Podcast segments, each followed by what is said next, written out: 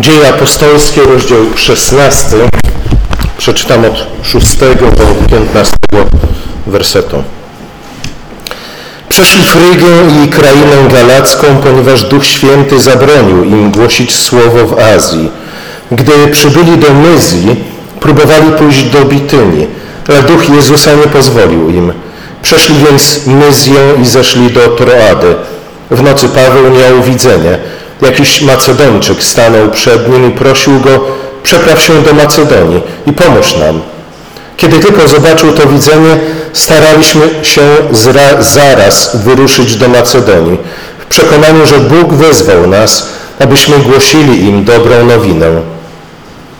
Gdy wypłynęliśmy z Troady, popłynęliśmy wprost na Samotrakę, następnego dnia do Neapolu, stamtąd natomiast do Filipi, które jest głównym miastem tej części Macedonii i kolonią rzymską. W tym mieście spędziliśmy kilka dni. W dzień szabatu wyszliśmy za bramę nad rzekę, gdzie, jak sądziliśmy, zbierano się na modlitwę. Usiedliśmy i rozmawialiśmy z kobietami, które się zeszły.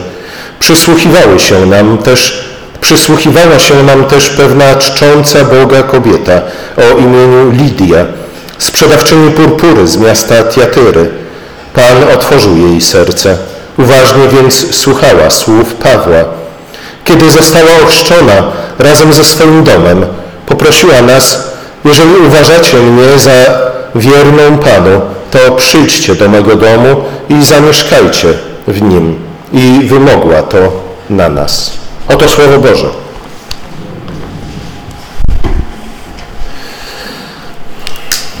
Apostoł Paweł został powołany do tego, aby głosić Ewangelię, aby zanieść ją, jak sam stwierdza we wcześniejszym rozdziale, do wszystkich narodów świata, aby stanąć przed królami i przed wielkimi tego świata i rzeczywiście to czyni.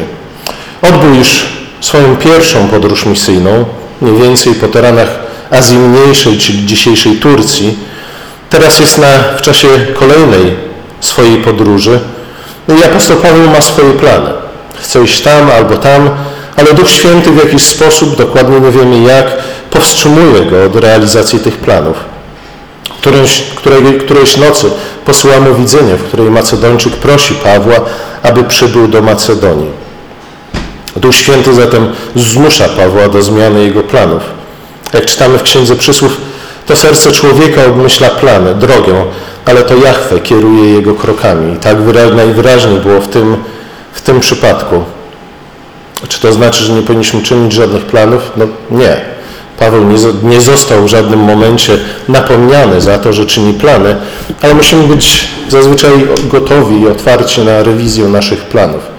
Generalnie rzecz biorąc, nic nie układa się w naszym życiu tak, jak sobie to zaplanowaliśmy. To może być złe, może być dobre. W tym przypadku wszystkim to wyszło na dobre. W pewnym sensie również nam wyszło na dobre.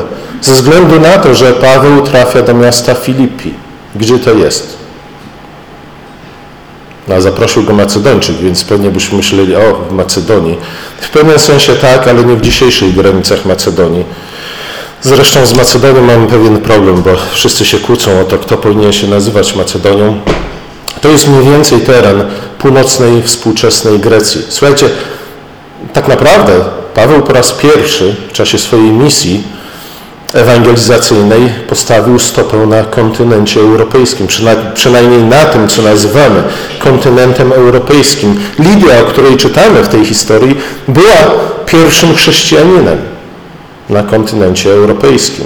Słuchajcie, w pewnym sensie dla nas historia chrześcijańska historia, czy też historia Królestwa Bożego i Kościoła Chrystusa w Europie rozpoczęła się właśnie tu, w tym szesnastym rozdziale Dziejów Apostolskich. Ta zmiana planów Pawła zatem przyprowadziła go do Europy, dokładnie do Filipi. Tak gwoli wyjaśnienia, Neapol, o którym tutaj czytaliśmy, nie jest Neapolem, który nam wszystkim przychodzi do głowy, gdzie większość życia spędził Herlin Grudziński. Nie, to jest inny Neapol, Neapol, który jest w Grecji, a nie w Italii. Miasto Filipi było miastem szczególnym, Z kilku powodów. Po pierwsze, nosiło swoje imię od Filipa Macedońskiego, czyli ojca kogo? Aleksandra Macedońskiego. Filip zdobył to miasto i później mianował je swoim imieniem, głównie ze względu na to, że w okolicach Filipi znajdowały się kopalnie srebra i złota. Później to miasto stało się kolonią rzymską. W tym sensie, że e, mieszkańcy miasta i całe miasto rządziło się prawem Rzymu, a nie innych terytoriów kontrolowanych przez Rzym. Mieszkało tam bardzo wielu legionistów, stanowili oczywiście mniejszość, niemniej jednak to odcisnęło swoją pieczęć na mieście Filipi.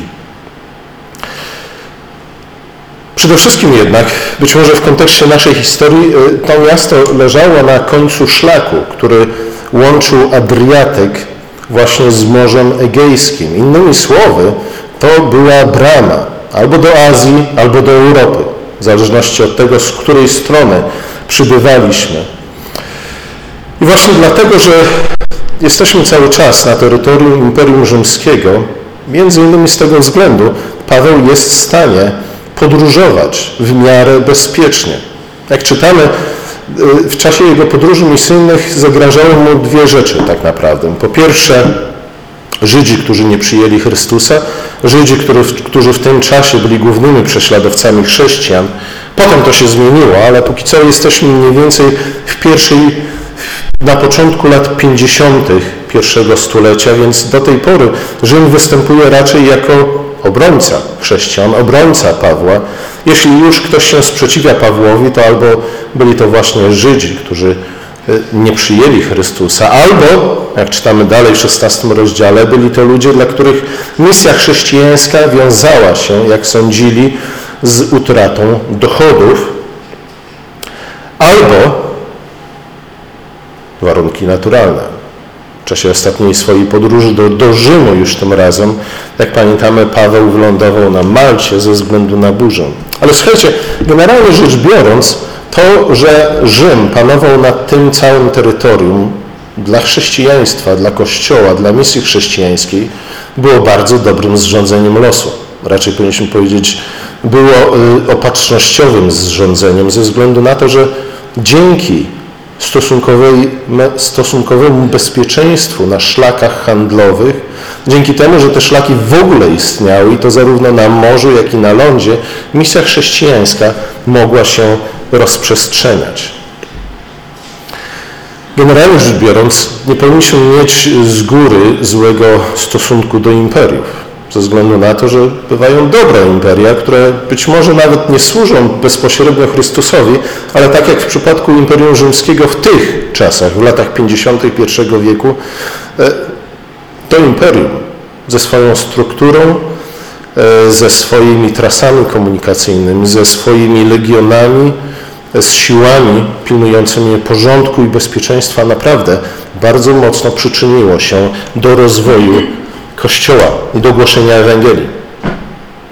Paweł, kiedy już przybył do Filipi, nie mógł się udać swoim zwyczajem do miejscowej synagogi, ponieważ najwyraźniej tej synagogi w Filipi nie było. Słuchajcie, to jest inna rzecz, o której już wspominałem, ale wspomnę jeszcze raz. Generalnie rzecz biorąc, tam gdzie Paweł przybył, do jakiegokolwiek miejsca by nie przybył w czasie swoich podróży misyjnych, trafiał do synagogi. Albo na takie grupy, jakie spotkał w Filipi. W Filipi nie było synagogi ze względu na to, że aby powołać synagogę do życia, było potrzeba co najmniej dziesięciu dorosłych mężczyzn, obrzyzanych na dodatek. Żadna ilość kobiet nie mogła uzupełnić tutaj tego braku mężczyzn. Być może ten zwyczaj wynikał z tego, co Mojżesz już nakazał, aby generalnie rzecz biorąc nad każdą synagogą czuwał jeden lewita, a z kolei lewici mieli utrzymywać się z dziesięcin, więc logicznie można było wnioskować, że potrzeba co najmniej dziesięciu mężczyzn, czyli tak naprawdę dziesięciu domostw, żeby utrzymać jednego lewitę.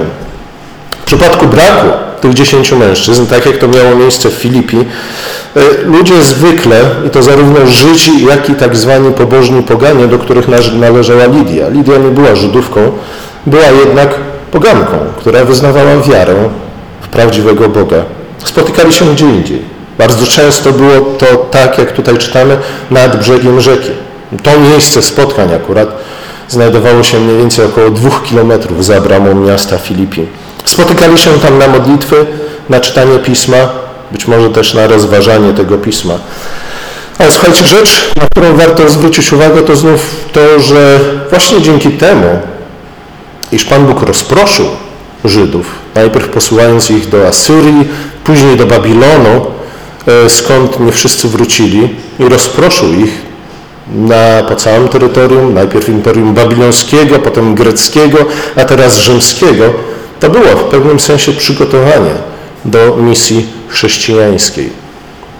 Ponieważ Paweł, przychodząc do Filipi, nie musiał od samego początku tłumaczyć, o co mu chodzi, ze względu na to, że rozmawiając z tą grupą kobiet, rozmawiał z grupą kobiet, które już coś, a nawet wydaje się bardzo wiele, wiedziały i rozumiały z zapowiedzi mesjańskich, które znajdujemy w Starym Testamencie. Na takim spotkaniu modlitewnym Paweł i jego towarzysze spotkali między innymi Lidię, która określona jest mianem czczącej Bogi.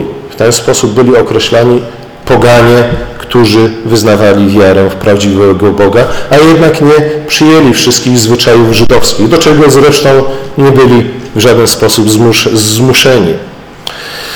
Lidia pochodziła z miasta Tiatyra, a z kolei Tiatyra była, znajdowała się w prowincji, która również nazywała się Lidia. To było mniej więcej w wschodniej części, nie, w zachodniej części współczesnej Turcji. Była sprzedawczynią purpury. Zgodnie z rzymskim prawem, a takim prawem rządziła się, rządziło się miasto Filipi, nie każda kobieta mogła zajmować się handlem.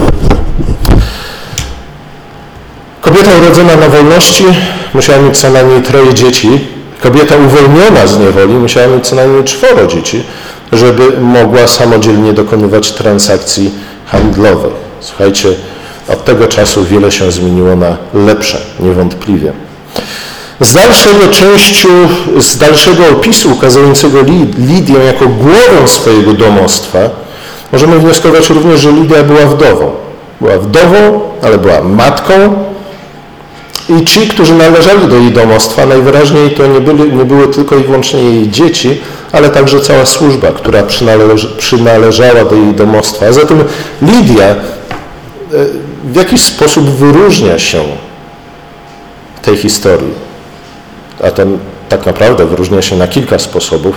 Między innymi wyróżnia się tym, że najwyraźniej jest kobietą zamożną, najwyraźniej jest kobietą zaradną i przedsiębiorczą, najwyraźniej jest kobietą mądrą, najwyraźniej jest kobietą pokorną, ze względu, skąd to wiem, że była pokorna. Wiem to stąd, że przyjęła słowo, które Paweł jej głosił. A jak mówi Jakub, dokładnie w ten sposób możemy przyjąć Słowo Boże, tylko i wyłącznie z pokorą. A zatem najpierw słuchała tego, co Paweł ma jej do powiedzenia, a następnie przyjęła jego Słowo jako Słowo Boże. Słuchajcie, w pewnym sensie Lidia jest również szczególna ze względu na to, że w znacznej mierze przypomina tę dzielną kobietę, o której czytamy w ostatnim rozdziale Księgi Przysłów. Tam ta dzielna kobieta jest opisana w kategoriach, które możemy niemalże w całości odnieść do Lidii właśnie. Tam ta kobieta jest przedsiębiorcza, tam ta kobieta nie leni się, tam ta kobieta dba o swoich domowników, tam ta kobieta również zaangażowana jest w handel. Słuchajcie, handel purpurą w tamtych czasach wymagał sporych nakładów pieniężnych, dużych środków, dużego majątku. Ze względu na to, że purpura była produkowana, przynajmniej ta prawdziwa purpura była produkowana, nie wiem czy wiecie z czego, ja też do niedawna nie wiedziałem, ale się dowiedziałem, z muszli pewnych ślimaków morskich. Słuchajcie, to jest w ogóle fascynujące przeczytać ten to cały proces produkcji purpury z muszli tych ślimaków morskich. yy, On między, między innymi polega na dojeniu ślimaków. Nie wiem, jak to może wyglądać, ale tak przeczytałem. Słuchajcie, pozyskiwanie tego barwnika było wielce pracochłonne i kosztowne. Nie, z, dlatego też, nawet do dzisiejszych czasów, purpura kojarzy nam się głównie z kim? Z królami, z cesarzami, z imperatorami, z carami, a także z arcykapłanami. Nie bez powodu biskupi noszą jakie szaty? No właśnie, purpurowe, nie? Dlatego ich nazywamy jak? Purpuratami, zdaje się. Purpura w tamtych czasach była symbolem statusu i to bardzo wysokiego statusu. Mało kto mógł sobie pozwolić na purpurowe szaty. Później oczywiście, słuchajcie, zbyt długo nie jesteśmy w stanie chronić naszego biznesu. Prędzej czy później pojawi się ktoś, kto wynajdzie coś, co podkopie nasz biznes i także tak się stało w przypadku purpury ze względu na to, że z czasem zaczyna, zaczęto produkować nieco o innym zabarwieniu, innym odcieniu barwnik purpurowy z korzeni, już zapomniałem czego, być może buraka, ale chyba nie. Słuchajcie, w każdym razie Lidia była kobietą zamożną, Lidia była kobietą przedsiębiorczą, Lidia była kimś, kogo dzisiaj byśmy określili jako bizneswoman. A słuchajcie, to wszystko przydałoby się na nic. To wszystko, jak wiemy, z lektury Pisma Świętego, byłoby tak naprawdę sidłem dla jej serca, gdyby jej serce nie było sercem pokornym, a wiemy, że było sercem pokornym ze względu na to, że było sercem gotowym na Słowo Boże, które głosił jej apostoł Paweł. Zaraz potem, kiedy usłyszała to Słowo, kiedy przyjęła je z pokorą, została ochrzczona wraz ze swoimi domownikami. Słuchajcie, to wiele nam mówi na temat tego, jak i kiedy powinien się odbywać chrzest. Nie? Jakoś w dziejach apostolskich za bardzo nie czytamy o tym, że chrzest powinien być poprzedzony jakimiś strasznie długimi kursami, a może nawet wręcz studiami, co najmniej na poziomie licencjata. Nie. Słuchajcie, bardzo często ten chrzest odbywa się natychmiast po przyjęciu Ewangelii. Ciekawe jest to, że Lidia została ochrzczona wraz ze wszystkimi swoimi domownikami. To drugi już chrzest całego domostwa, jakim czytamy w dziejach apostolskich. Pierwszy to był chrzest Korneliusza i jego domostwa, o którym słyszeliśmy kilka niedziel temu.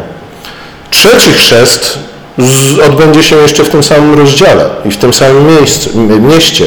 Będzie to chrzest strażnika więziennego, do którego Paweł i Sylas trafili w Filipi i z którego zostali uwięzieni. Słuchajcie, wiele by można mówić na ten temat, ale to pokazuje, że podobnie jak w Starym Przymierzu, tak i w Nowym Przymierzu Bóg nie ignoruje rodziny w dziele zbawienia.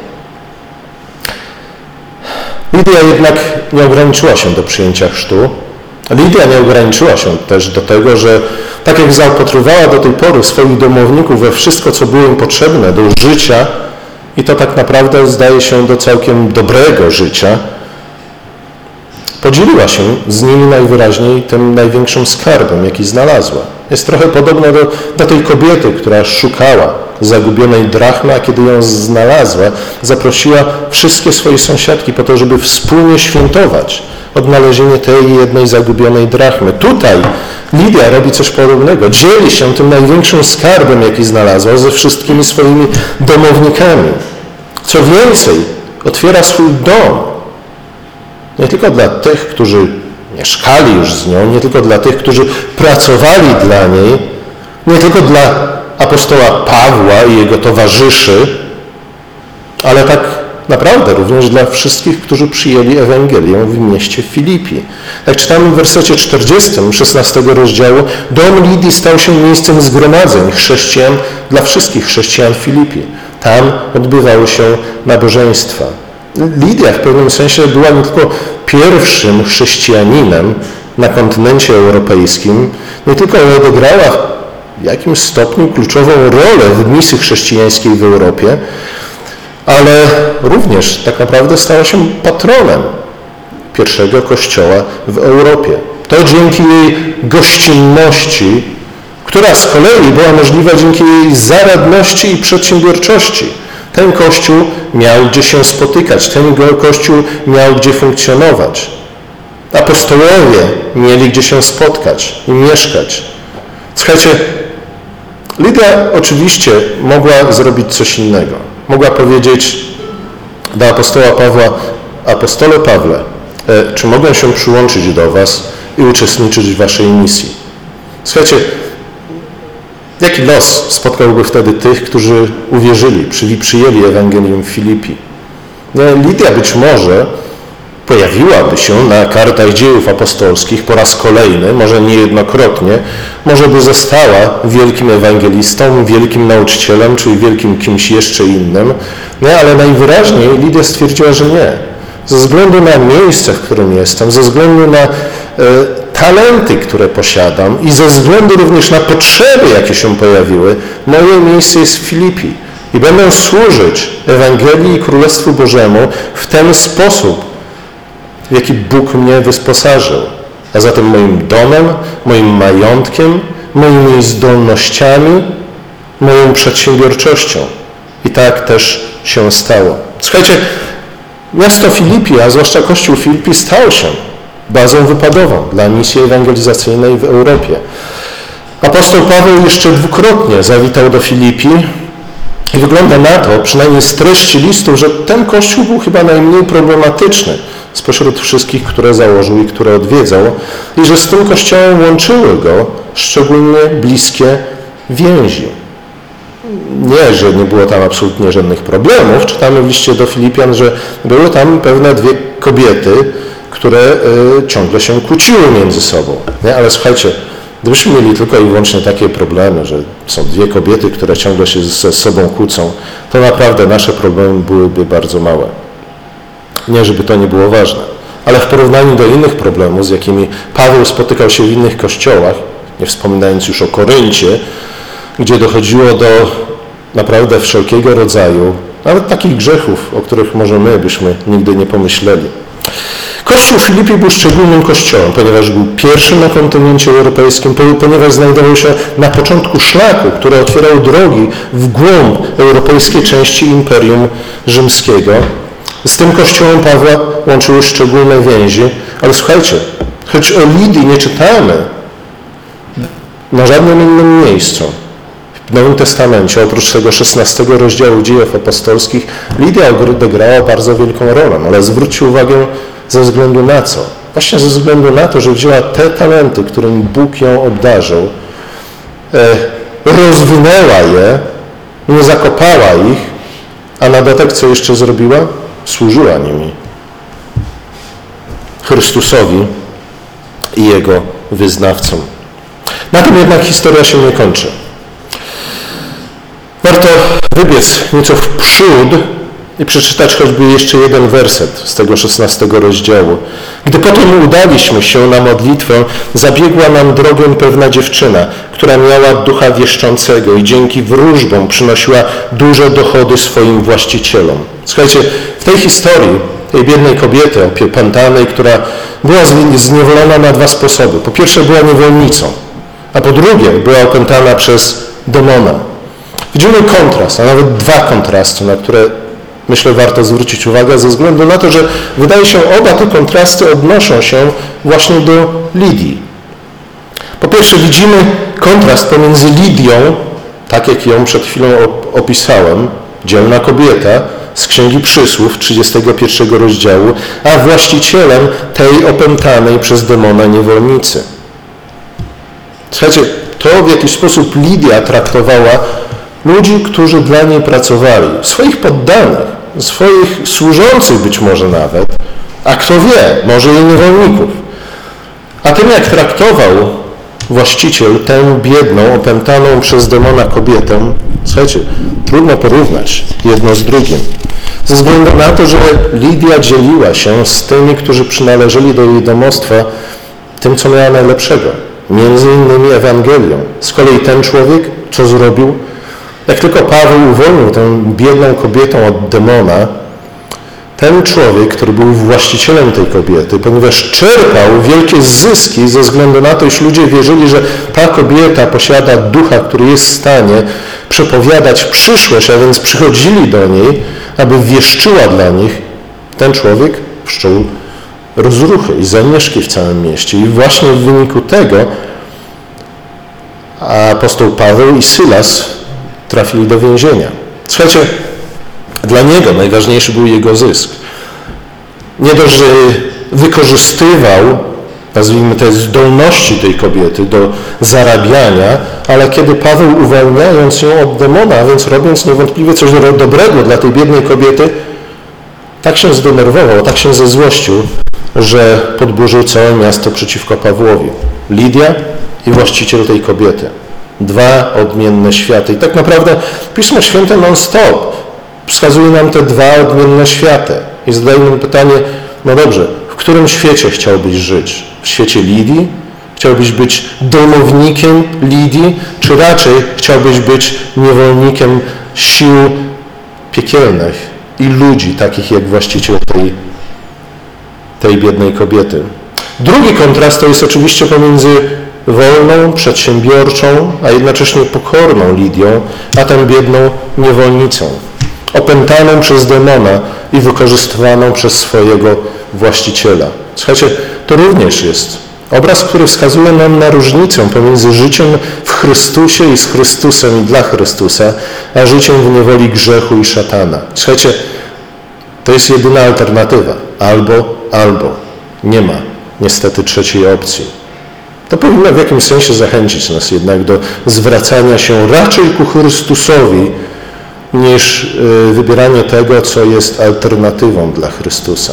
Jakkolwiek byśmy ją nie określili i czymkolwiek by ona nam się nie zdawała.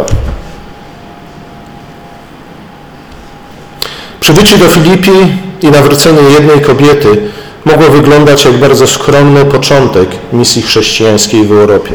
Ale słuchajcie, już kilkanaście lat później wiemy, że Ewangelia dotarła aż do Hiszpanii.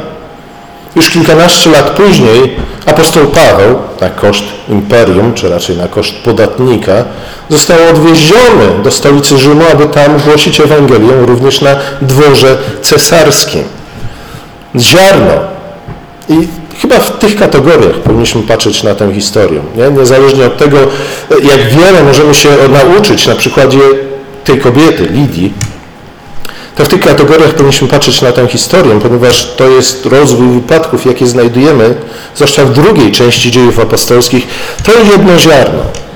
Wszystko zaczęło się od jednej kobiety. Gdzieś tam w mieście, w pewnym sensie portowym, nie?